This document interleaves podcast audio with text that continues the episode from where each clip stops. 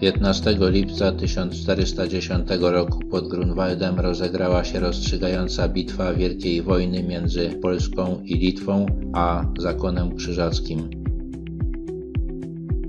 Była to jedna z największych bitew w średniowieczu. Ocenia się, że krzyżacy mieli od 15 do 30 tysięcy ludzi. Samych braci rycerzy zakonnych było tylko kilkuset, ale wspierali ich związani z zakonem półbracia, a przede wszystkim z wielu krajów europejskich przybyli rycerze, którzy chcieli spełnić swój, jak mniemali, obowiązek walki za wiarę. Jagiełło miał od 20 do 50 tysięcy ludzi, Polaków, Litwinów, Rusinów, Czechów i Tatarów. Krzyżacy spodziewali się, że Litwini uderzą na Żmudź, a Polacy pójdą po zachodnim brzegu Wisły na Pomorze Gdańskie. Jednak pod Kozienicami zbudowano most pontonowy, który spławiono Wisłą do Czerwieńska i tam zmontowano.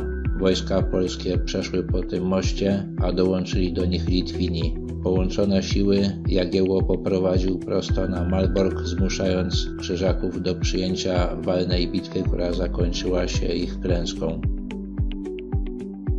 Najważniejsze było, że z 250 braci rycerzy, którzy byli pod Grunwaldem, zginęło 203.